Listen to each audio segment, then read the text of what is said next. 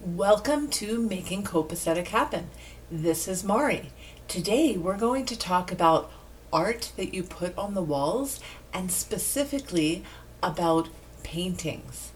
Now, this podcast today is inspired by my son who asked me to talk about museums.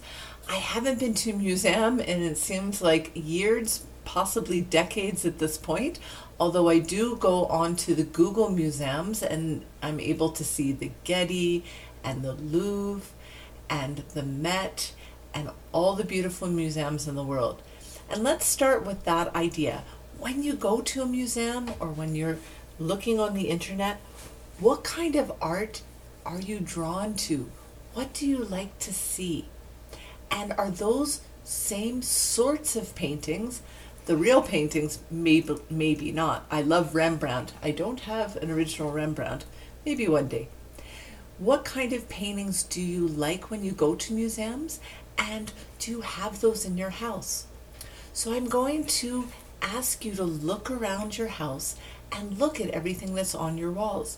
You might be surprised because if they've been on your walls for a long time, they might have retreated into the background and you don't even remember.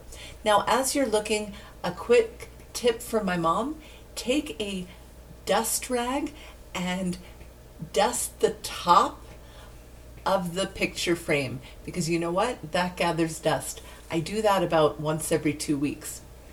So as you're looking and you're dusting, see with all of your heart is this something that I want in my space? So, what is the answer? Yeah, that's great. It's exactly where it needs to be yeah, that's great.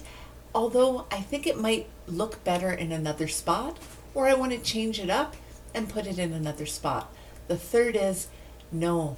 Every time I look at that, it actually makes my heart feel a little sad or lonely or a feeling that I don't want to have when I'm looking at art. So let's change that up. Take it off. There's always another way to find something to put up on your walls.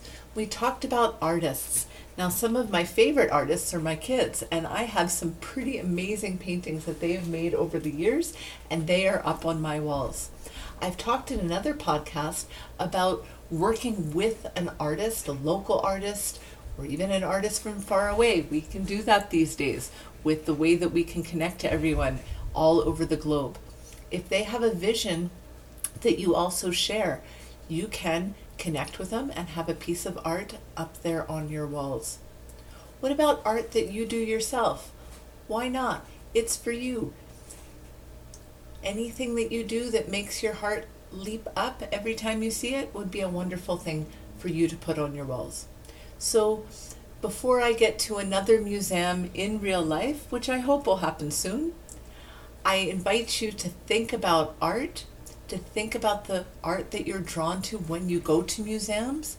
Take stock, do an assessment of the art that you have on your walls currently, change it up, keep it there, or perhaps take it down and make room for something new.